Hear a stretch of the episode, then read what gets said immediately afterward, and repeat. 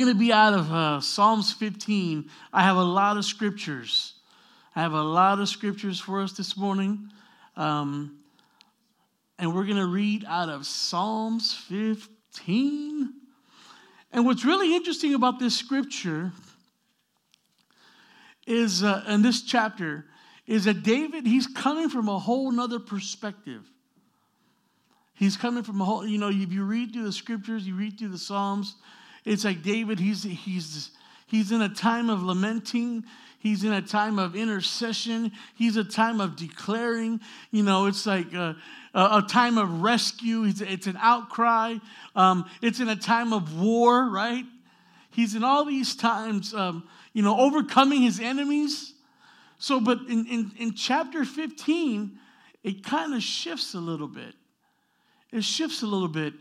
So, what we're going to do is we're going to kind of dig into that just a little bit because it's only like five verses in chapter 15.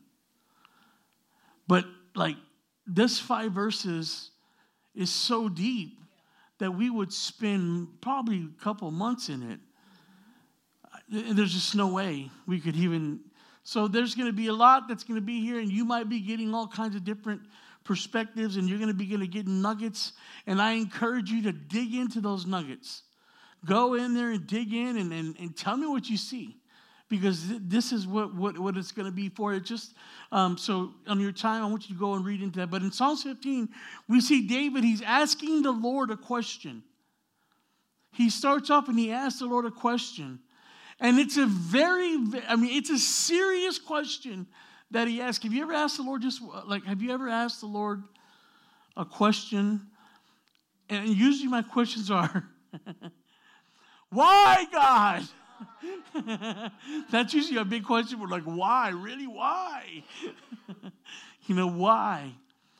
But it's a really, he asked the Lord a, a real, it's a, it's a weighty question of the Lord. And it's a concerning of what it looks like to be a citizen of heaven. But he doesn't understand what that is yet. And we're going to go through that, okay? Because, see, we look at this, as it's written, obviously, it's Old Testament.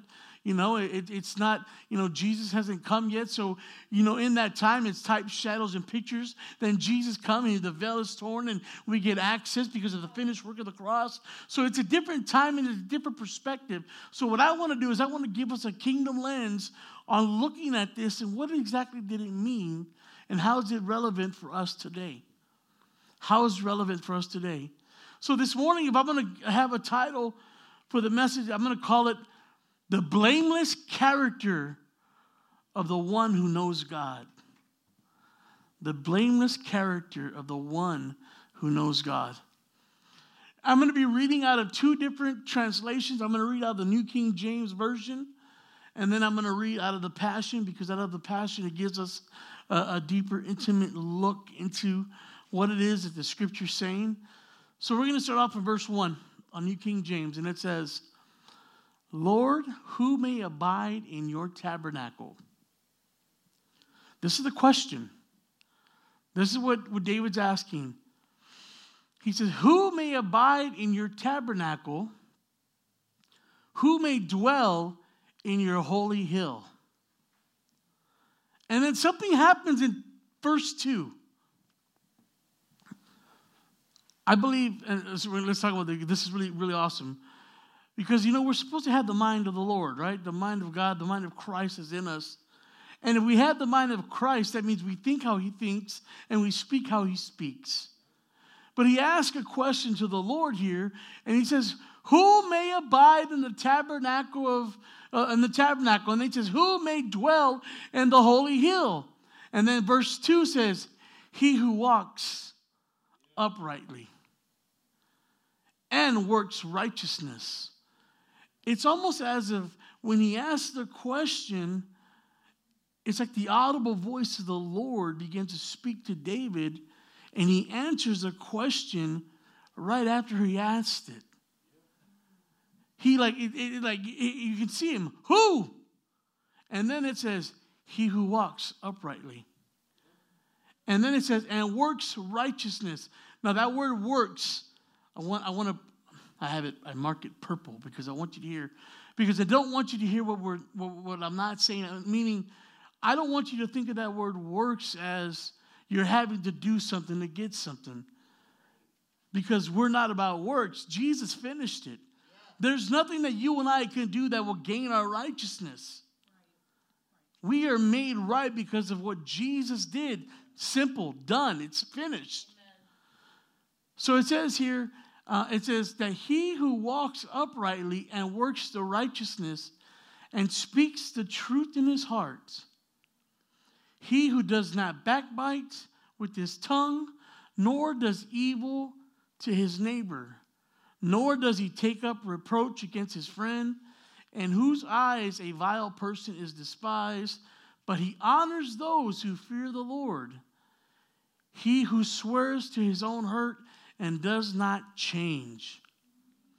He who does not put out his own money at usury, nor does he take a bribe against the innocent. He who does these things shall never be moved. Okay, so now I want to read this in the Passion. The Passion reads it as Lord, who, dwell, who dares to dwell with you. And then it says, Who presumes the privilege of being so close to you? Living next to you in your shining place of glory. Like he's saying, who, who, who gets access to this? Because we, we think about the tabernacle, we think about what, what, what David is saying inside the tabernacle is where the ark laid. And the ark was, was a representation of the presence of God. And whenever the, mark, the ark moved, the people followed the ark because they followed the presence. And if they could get into the place, the, the Ark of the Covenant, where inside the tabernacle was a place where people would come to meet God. So it's a meeting place for God. So let me read this again. Who, who dares to dwell with you? Who presumes the privilege of being so close? Like, who gets that opportunity, God? Who gets the privilege to be so close to you? Living next to you in the shiny place of the glory. It says, Who are those who will daily dwell in the life of the Holy Spirit. And then here comes the answer, right? This is the Lord answering it. But uh, you got to think, like, I want, oh, hey. It's like the mind's eye of David where he asked the question. I mean, that blows me away. Like, just to think about it, like, he asked a question and it's like he hears the voice of the Lord. It's like, well, what is two plus two? Oh, well, it's four. You know, it's just common knowledge. We know those things. So he asked a revelatory question, and he had the he had the answer because he had the mind of Christ. So then we go into uh, part two. He says, uh, verse two, they are passionate. So now he gives a picture. He answers him, and he says, they are passionate and they are wholehearted always sincere, and they're always speaking the truth, for their hearts are trustworthy. See, the Lord's giving a picture of what it looks like to dwell with Him in His house. They refuse to slander or insult others. They'll never listen to gossip or rumors. Come on, man. Nor would they ever harm another with their words. And verse 4 says, they will speak out passionately, right? That's passionately against evil and evil workers, while commending the faithful ones who follow after truth. They will make firm their commitments and they will follow through even at great cost. And then verse 5 they never crush others with exploitation, exploitation or abuse, and they would never be bought with a bribe against the innocent. They will never be shaken, they will stand firm forever. Those that dwell in that place with the Lord will never be shaken. Come on, that's key. We got to. Are we there yet? Not yet, but we're getting there. So I believe what this is saying that the, Lord is asking a question, and He's aiming to prepare the people of God, the people of Lord, how they can dwell in the sanctuary of the Lord. And then it says, Who may live in the holy hill? Now, in this scripture, it's talking about a holy hill. There is an actual location where they're making reference to in the holy hill. And, you know, this is. This is obviously before the temple, so this is during the time of the tabernacle. But we see the holy hill was going to be in Zion. But but I believe in this in, in this instance here, and, and you guys can go and you can talk to me about this afterwards. But I want you to dig into it. But I believe this right here is a reference and a picture to, if we look from a kingdom perspective, it's that place in the heavenlies. It's referring to the glory, the realms. You know, it, it, it's, it, it's heaven. You see, the ark was inside the tabernacle, and wherever it went, the presence of God went. We read in verse 1 it refers to the dwelling place as the sanctuary, and that's the holy city. And I believe that's, what, that's a picture of what heaven looks like. So now, in verse 1, David begins to meditate, and I want you to hear this. He begins to meditate on verse, and this is what he says Lord, who shall abide in thy tabernacle? Who shall dwell in the holy city? What we have here is a picture of close fellowship of man with God.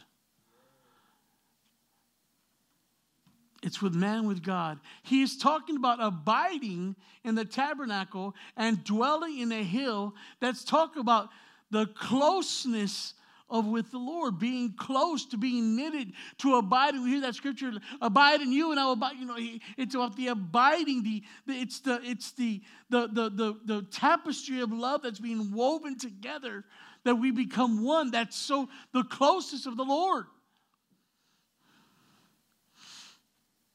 The tabernacle was a physical place. It was a literal tent.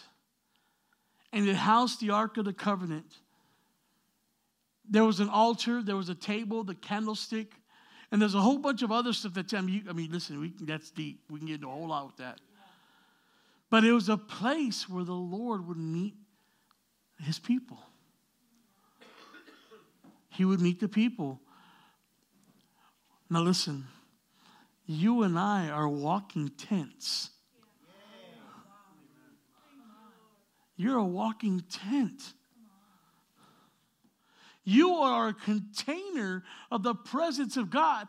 It is inside of you. That veil's been ripped. You don't got to go to a physical location to go into a place and do all these things and rituals and wash your hands. No, it is inside of you. You are a container of the presence of God. It's a place of communion. People would go and they would commune with God. Guess what? You are a communion with God that people will be drawn to you. Why? Because you are like a representation of the ark. Everywhere you move, people will follow because of the presence that's inside of you.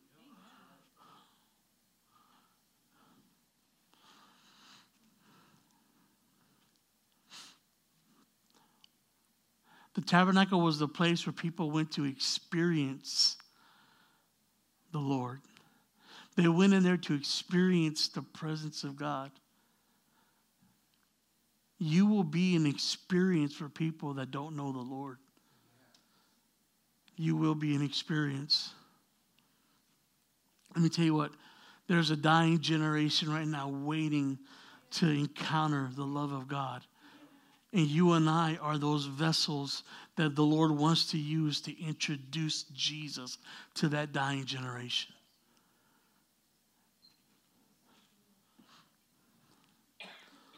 So David asked this question as to who will dwell with the Lord. But really, what he's asking is this He's asking, who knows the Lord? Who knows the Lord? And he asked the question, who knows the Lord himself? Because, see, to know God is to know his nature and to know his character. And if you want to be in the place of the dwelling place and the presence of the Lord, you have to know the nature and the character of God. You see, we've got, we got, man, Lord Jesus, I don't want to go that. Okay, hold on. Okay, Holy Spirit.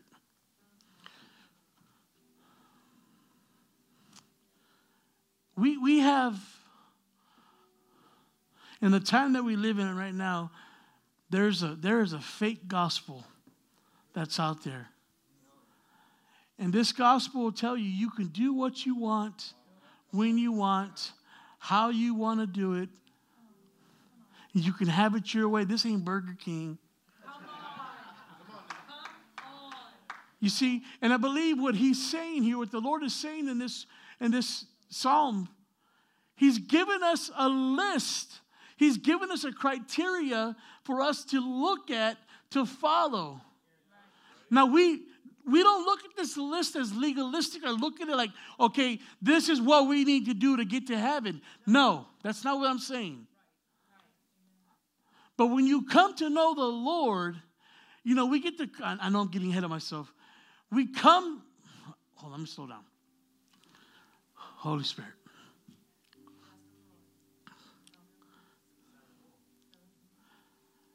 In Psalms 15, we see the response to the question David wasn't asking who as to the names of individuals. He wasn't saying, well, is, is Pete going to be there? Is, is Pastor Jeff going to be there? He was asking, what kind of people will be there? Like, who are they? Like, like why? And, and, and, it's so deep. Listen, it's so deep if you if you just take a moment to think about it. David, a man after God's heart, you you know he's like he's he's in love with the Lord. His whole life is like, oh Lord. Where are you, God? He cries out to the Lord, but he's asking, What kind of people will know the Lord? And then he says, what are they like, God? Like, what, what do they look like? You know, what, what do they do?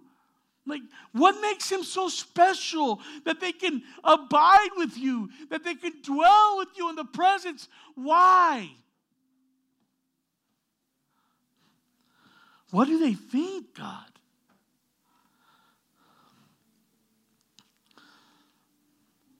What categorizes a person who knows God. It's important that we view and read Psalms 15 from a kingdom perspective. As a matter of fact, when I began to kind of look it up, when you read this, and then if you go, if you dare to read any kind of commentary on this, woo it's judgment. It's legalistic. When you have a different filter of the love of God. And as a matter of fact, Psalms 15 is, is a chapter that most pastors and preachers, they say they try to stay away from because it just, they say it's just not worth the headache. It's crazy. I, read several articles it. I said, why? But we got to come from a kingdom perspective, and we cannot get caught up with the legalism or religion. In fact, we must choose to stay away from many, uh, many oh yeah, many stay away from ministering on this topic.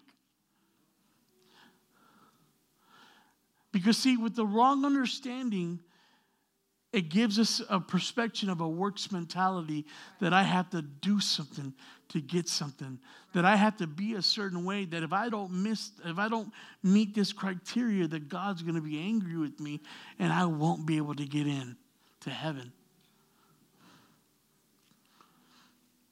Psalms 15 insists that there are some God made requirements for those who will dwell and live in God's presence. And that we should be able to come in as we are. That's the way the Lord says. Come as you are. And that's why this can be kind of legalistic because if you don't feel you meet this criteria, then a lot of times it'll push people away. Oh, I don't fit that. But the truth is this in the kingdom, he says, Come as you are. Like, like mess and all. I'll take you. The Lord says, I will take you exactly how you are. But this is the key.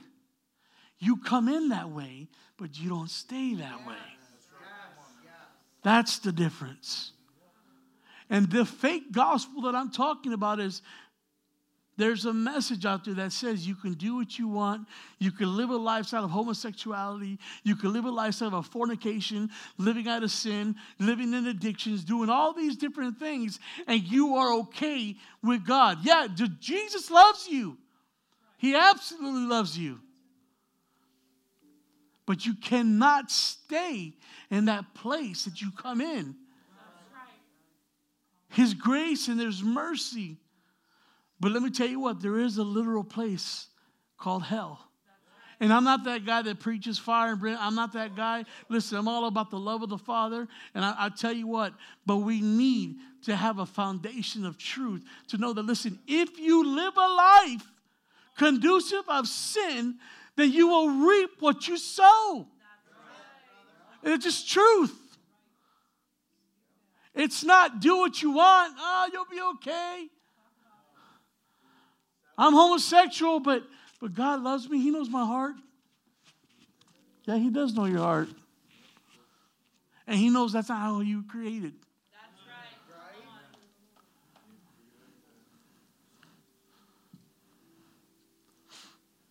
See, the love of God will lead us to repentance. And that's why I love the story that, that our sister Diane shared because I've seen the growth in her walk with the Lord from the first day that I met her. And if I, and I'm not trying to put her on the spot at all, but but I kind of am, because I've seen the growth in her, and I've seen how her evangelism has changed. I've seen how her eyes have been opened to the love of God. And that she can be loved to a generation and they will see Jesus in that. You see, the love of the Lord leads to repentance. I know, listen, we grew up with that Bible thumping, boy. Oh, you're going to burn in hell. Oh, you liars are fraud. Man, I know it. I know it. Religion's a son of a gun. Woo! Right? The love of God leads us to repentance. Jesus died on the cross, and on that day, he took all the sins of humanity. Everything to the cross with him that day. And there's nothing that anybody can do that'll ever separate. I don't care what kind of addictions, I don't care what kind of homosexual lifestyles, what kind of how they're living. There is nothing that'll separate them from the love of God. They are a son and a daughter. They just don't know it yet. That's it. And I'm telling you what, we're the Lord is awakening us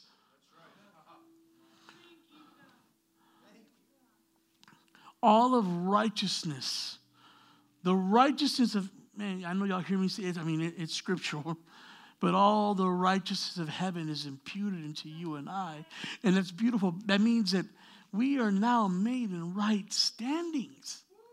When, when the Father looks at us, he says, righteous. He sees the blood. He sees nothing else. Oh, that's my son. Oh, that's my daughter. He doesn't look like, oh, that one's a, that's a, he's addicted to this or, oh, no. He said, man, that's my son and my daughter. You're struggling right now, but you know you're going to get back up. That's right. Because I have a purpose and a call and a destiny for your life. That's what the Lord says. It's the imputed righteousness Holy Spirit. Second Corinthians, I'm going to give a couple scriptures. If you're writing it down, I'm just going to go through it really quick. 2 Corinthians 5.21 says, For he hath made him to be sin for us, who knew no sin, that we may be made the righteous of God in him. You are the righteousness of God here on earth. I remember my pastor used to get me on that. Man, would say, How many of you in here feel you're as righteous as Jesus? I was like, Oh, oh no, I can never be as righteous as God. It's a trick question. you are. The righteousness of heaven is inside of you. Philippians 3 9 says, And be found in him, not having my own righteousness, which is of the law, but that which is through faith of Christ, the righteousness which is of God by faith. Isaiah 53 11 says that he shall see the travail of his soul and shall be satisfied by knowing, not by the knowledge shall my righteous servant justify many, for he shall bear their iniquities. Galatians 2:16 knowing that a man is not justified by the works of the law, but by faith of Jesus Christ. Even we have believed in Jesus Christ that we might be justified by the faith of Christ and not by the works of the law. We are not talking about works. Nothing you do will get you access. So, even this criteria that we see David talking about, it's not about what you have to do. 1 Peter 2:24 says, who his own self bare our sins and his own body on a tree, that we, being dead to sin, should live unto righteousness, by whose stripes we were healed. How many of you have been feeling sick lately? By his stripes we are healed. Romans 1:17 says this, for therein is the righteousness of God revealed from faith to faith, as it is written, the just shall live by faith. And I'm not going to read these, I'm just going to give them to you. Uh, 1 Corinthians 1.30 and then Romans 4 3. And then Jeremiah 23 6. I'm going to read that one. In his days, Judah shall be saved, and Israel shall dwell safely. And this is his name, whereby he shall be called the Lord our righteousness. Shaka bam. Holy Ghost. So now let's look at verse 2 really quick, okay? Verse 2, Psalms 15. He says, He that walketh uprightly and worketh righteousness. So we are told how this man walks and how he works. Again, works is not meaning what you do to get. Rather, he walks uprightly. This uprightness is the same thing that Noah possessed in his time. In Genesis 6 9, we're told that Noah was a righteous man. He was a righteous man. It reads this this is the genealogy of Noah. And uh, this is out of Genesis 6 9. Uh, it says, This is the genealogy of Noah. Noah was a just man, perfect in his generation, and Noah walked with God. So we look at verse 2 He walketh upright. I want you to capture with your spirit. What does it look like to dwell in the secret? What does it look like to dwell in that place, Lord? What do they look like? What do they think? And here we see he walks uprightly. See, Noah was a friend of God. So you want to know what it looks like to dwell in that place with the Lord? It's to be a friend of God to be a friend of God. God walked with his friends, right? You see Adam and Eve in the garden. He walked in the cool of the day. You see Noah, he walked with Noah. And then we see in uh, Genesis 5:23, and to so all the days of Enoch, there were 365 years, and Enoch walked with God, and he was not, for God took him. There was a glory on Enoch that he didn't die. He would have died. God had to take him because he would have lived to be forever. He would have never died because of the glory that was on his life. That's what it looks like to be a friend of God. Isn't that awesome? We sing that song so loosely. I am a friend of God. Come on. hey, hey, hey. Come on, Jesus. Noah was blameless and no fault could be found in him. And we were told that he walked with God. And see, the fact that this man walked with God, this part walk, and we think of the, the word uh, works. Works in this, it would mean he practiced what he did. And even that word practice, it, it, can, it can sound like, well, you're still doing something. But he practiced being in the presence. Everything that he did, he worked through the righteousness. That's what this is talking about. He practiced dwelling in that place with the Lord, spending time with the Lord. It's an indication that this is something that he did all the time. He did it constantly. He habitually was upright. His practice was to be sincere, honest, and blameless. Not perfect, but blameless, like Noah. And how do we get to that place? Lord, is there anything in me? Is there anything in me, God? That's right. Burn it, God. Get rid of it. Remove it from my life. Lord, let there be nothing that can be found in me, God. I'm not perfect, but I'll be blameless. Amen. Just like Noah, because Noah was a friend of God. So we're talking about what does it look like to walk in that place, to be in the dwelling place of Psalms 15. He works his righteousness. He practiced his righteousness. How do you how do you practice being righteous? You live it. You you speak it. How do you speak it? I'm a son. Right? Everything that we do comes from a place of a kingdom understanding. Who is God? He is love. Who am I? I'm a son. I'm a daughter. What have I been given? An inheritance of the kingdom of heaven. Now we get to spin our inheritance. What are we doing with what we've been given? That's why we have the four pillars here, and it's so it's so vital.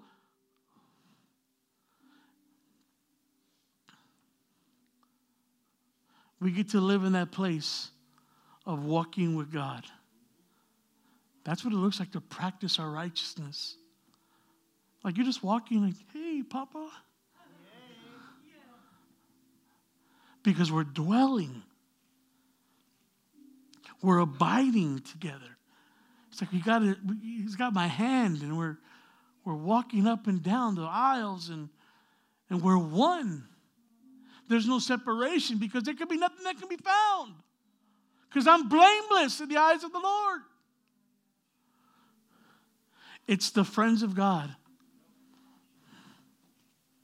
so the Lord says, Come as you are. And I know this may sound harsh when I say this. Yes, come as you are, but you can't stay there. Right. We have to clean up our act. I don't know about you, but it's beautiful when you have a brand new baby, a newborn baby. It's a beautiful thing. But you cannot wait until they stop pooping in their pamper. That's why when that baby goes to the toilet for the first time, the mom and dad rejoice, like, yeah. Hallelujah. That's right. we got to clean up our act. meaning we can't continue to live a life conducive of sinful behaviors, even in our thoughts. Listen, even our thoughts can bring us to a place of living in sin. Anything that you believe that is contrary to what the Lord says about you is a sin. Now, listen, I'm not trying to say be sin conscious. But what I'm saying is we got to recognize what we believe because when we begin to believe the lies and the whispers of the enemy, then we begin to give it access, and the access gives it authority. And therefore, we go through things and we're going through warfare and spiritual warfare that was never intended for us because we gave access to the thought. Sin will do that. Sin just needs a thought. I'm no good enough. My husband doesn't love me. My wife doesn't love me. I'm a failure. Those are lies of the enemy. And that you know when you agree with it, you're living you're living in a sinful mindset. Because it's contrary to what the Lord says about you. Because that's not who you are. See, conversion is simple. When we come to the Lord, conversion's like, you know, I mean, it, it, takes a little bit for us to take that step and we give. That's the simple part. Jesus finished it, it's there. The difficult part is the discipleship. Because many of us don't want to submit ourselves to the Lord. I was, I was pondering this thought the other day. Like, why do people still, people that are saved their whole life, why do they still struggle in areas of their life where they beat themselves up in? For example, I'm just I'm just going to give random things. Let's say let's just say uh, uh, lustful thoughts or or or or, or uh, uh addictions or whatever that may look like. Why do we still battle those areas? Why do they have such a, a hold on us? And the Lord says it's because the main thing is, is because if you show me that sin and you show me that in a person's life, chances are they have a prayerless walk with the Lord. Because if you're not grounded in your prayer and your intercession, you're not able to withstand the fiery darts of the enemy, the darts of the enemy. Well, why am I battling this? Well, are you in intercession? How much time are you spending with the Lord? Are you only spending time with God on Sunday mornings? Is that the only time you're, you're, you're doing with the Lord is Sunday and maybe a Thursday night? See, we're talking about living a life practicing practicing a life of living in a dwelling place with the Lord, that means every day. From the moment you wake up and you open your eyes and say, Good morning, Holy Spirit. Good morning, Holy Spirit. And you're speaking to the Lord and you're in that place of thanksgiving. And I'm going to tell you what, when you're in that place of intercession and you're in that place of thanksgiving, the devil can find nothing in you because you're so full.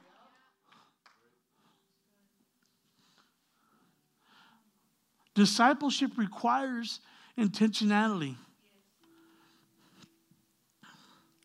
And I will tell you what, when you're in love with somebody or something, that comes easy.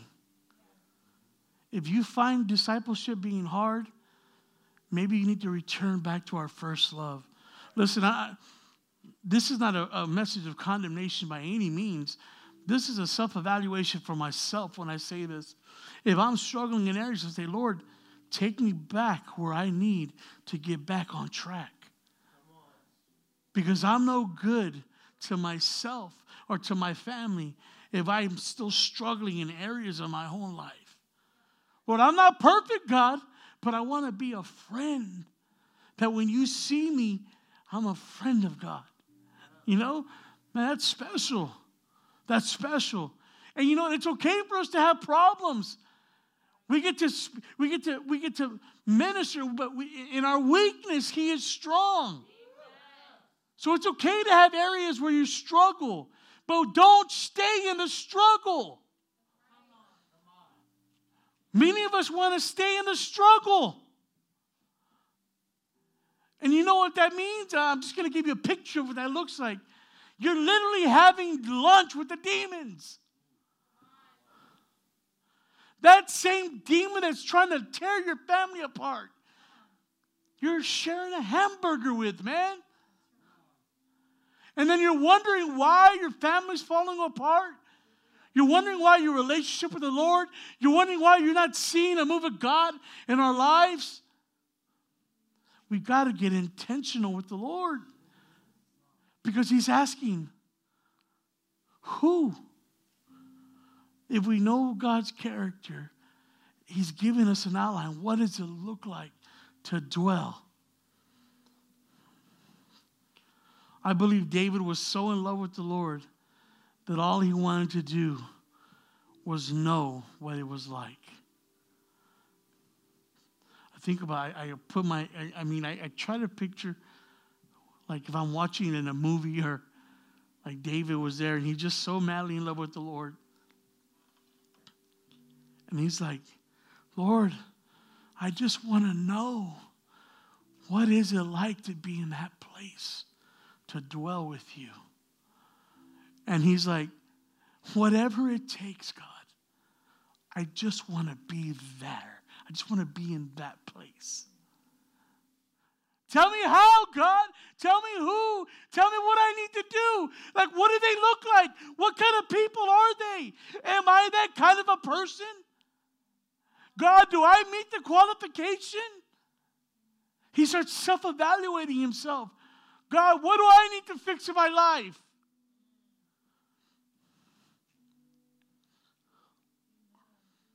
If we know God, we know His character, we know His nature, and we also know His heart for us, and that His thoughts for us are good. Jesus. Let's look at verse 3. Praise God, there's only five verses on this. I can already see Pastor Jeff on this. He'll turn this into like a 16 week course.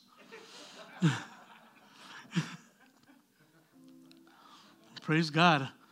I'm so thankful for the teachers in the house. We need the teachers, we need the pastors, we need the evangelists, we need the prophets, we need the apostles. Every one of them matters so much in the kingdom. So we look at verse 3. It says, And he speaketh the truth in his heart and it says, He that backbitteth, not with his tongue. That, that's King James for your backbitteth. So we see here that the positive and negative of our authority in what we speak. A person who truly knows God will speak truth in love. Listen, those who know God will be a sounding board for heaven. You will be a sounding board for heaven to declare what heaven is speaking in that moment. You are sounding boards. You don't think about sounding boards? We have a soundboard back there, and it is so complex that all I know is up and down, that's it. But you can change the frequency and you can hit a certain pitches and certain I'm telling you what, there is a sound of heaven that is being released for the frequency of heaven that is only tuned for the ears of the bride. Man, oh man.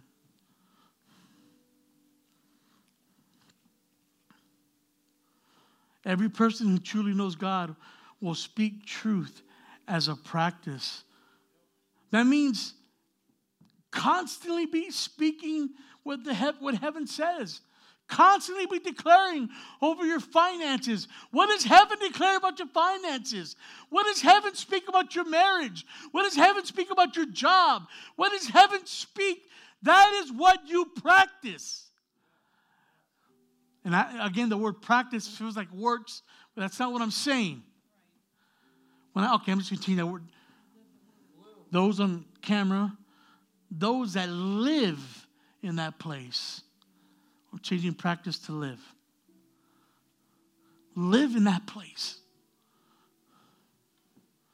Because when you live in that place, you only know what you live in.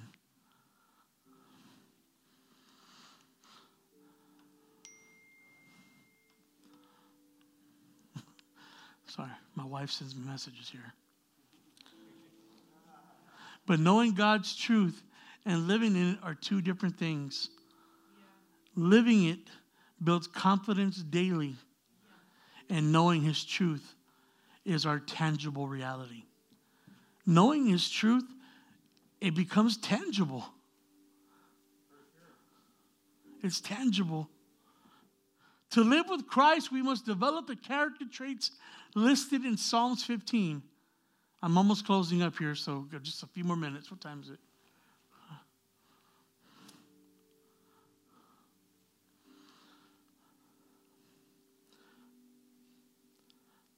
These are elements of living a blameless life, and we can almost place these four elements in four categories. If you're writing this down, number one, if we look at chapter uh, verse one, it talks about personal character doing what is right, speaking the truth, and keeping one's word. You want to know what it looks like to dwell with the Lord? Well, what's your character look like? If people see you and you profess to be a believer of the Lord, what character are you exhibiting to those around you? What can people say about you? Not the people at church, the people who don't know you from church. Ephesians 4:15 says, "But speak it the truth in love may grow up in all things into him who is the head head Christ, from whom the whole body is joined, knitted together by every joint supplies, according to the effective working by which every part does. It shares, causes growth of the body and edifying of itself in love. Number two, how do you love? Dwelling in that place with the Lord is how do you love others around you? No slander, no evil done to friends, no discrediting your neighbors, no gossip, Right? No gossip. Did you hear what Pastor Pete said the other day? I don't know, but I think he was off his rocker. I know. I think they've been going through some things. Really? Listen, I'm just going to say no gossip. And I give everybody permission in this house.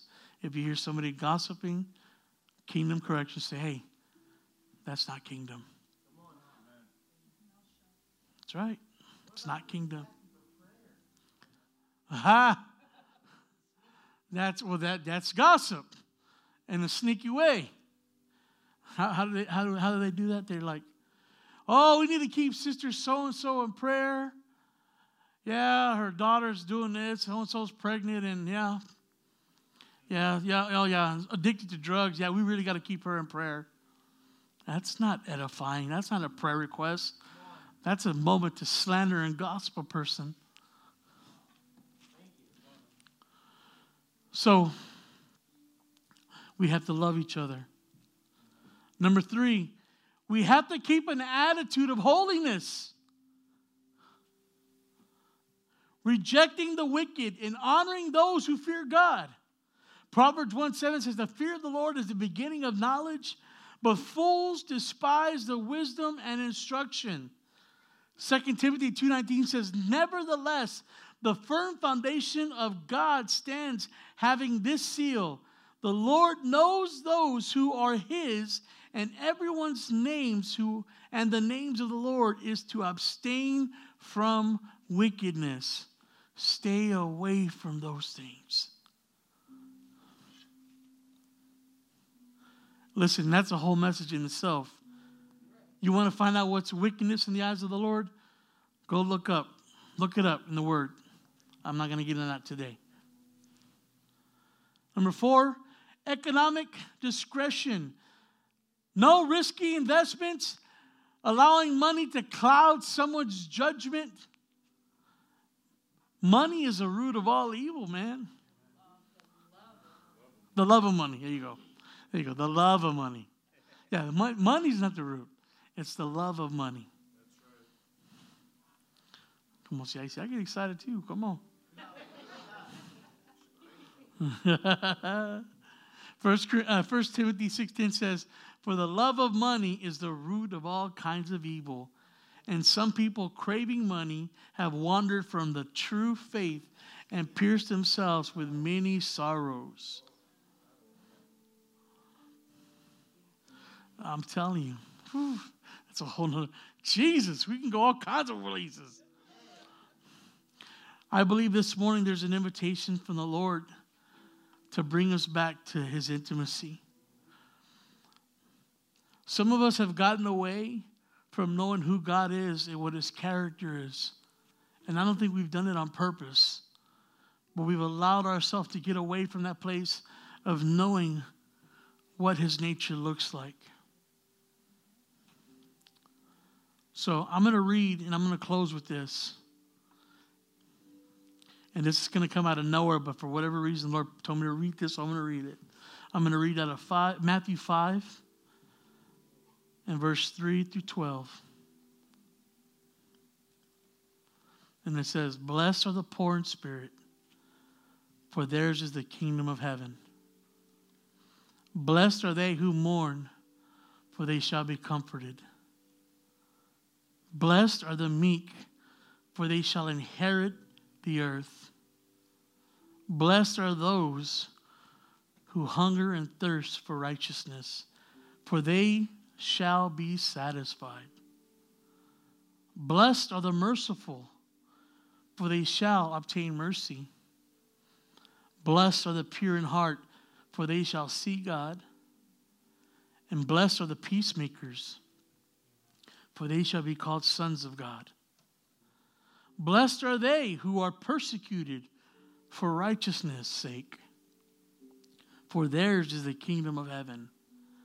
And blessed are you when men reveal, revile you and persecute you and utter all kinds of evil against you and falsely on my account. Rejoice and be glad, for your reward is great in heaven for so men persecuted the prophets who were before you. Let's stand.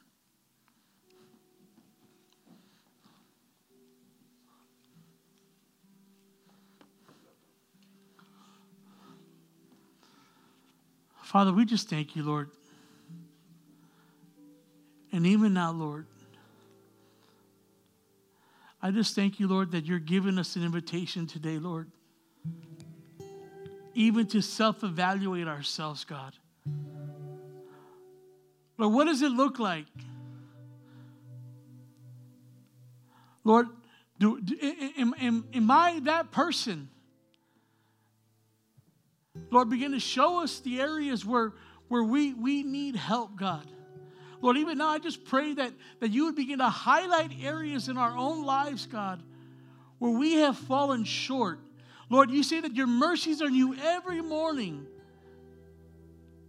Lord, you say that, that, that the righteous man falls, but he gets right back up, God. So, right now, Lord, we just want to dwell with you in that place, Lord. And whatever there is in our lives, God, right now, we ask that you remove it. Whatever blockage is coming, whatever hindrance would try to come to stop us from dwelling in that place, whether it's our mind, whether it's our thoughts, God, whether it's agreement that we've given access to the enemy, God, right now, we come against every plan of the enemy right now in the name of Jesus. And I speak freedom in our mind. Jesus, freedom in our mind that no weapon formed against us will prosper, God. You have called us for such a time as this, God, right now. Lord, right now, we just thank you, Father. And just like David, we ask, Lord, we ask, Lord, What does it look like? Search my heart, Lord. Search our hearts right now, Lord, and begin to reveal to us, Lord. Reveal to us, Lord. And right there where you're at, as you begin to pray that prayer, just begin to just, just say it in your head. And then just give it to the Lord. If you need to repent, repent. It's the love of the Lord that leads you to repent. It's not the message, it's His love. Right now. It doesn't matter what happened yesterday. It doesn't matter what happened the week before. Maybe you're watching right now, this is your first time. It doesn't matter what you did yesterday, the week before. His mercies are new every morning. All you have to do is cry out and just say, Here I am. I don't want to live like this no more. I, don't want to live in this place of being sad or, or depressed or angry or bitter. I don't want no more of that. Create in me a clean heart, God.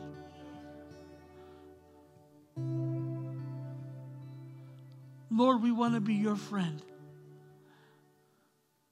We want to dwell with you in that place, Lord. We want to walk with you in the cool of the day, Father. And we declare right now, God, that heaven's reality will become our reality.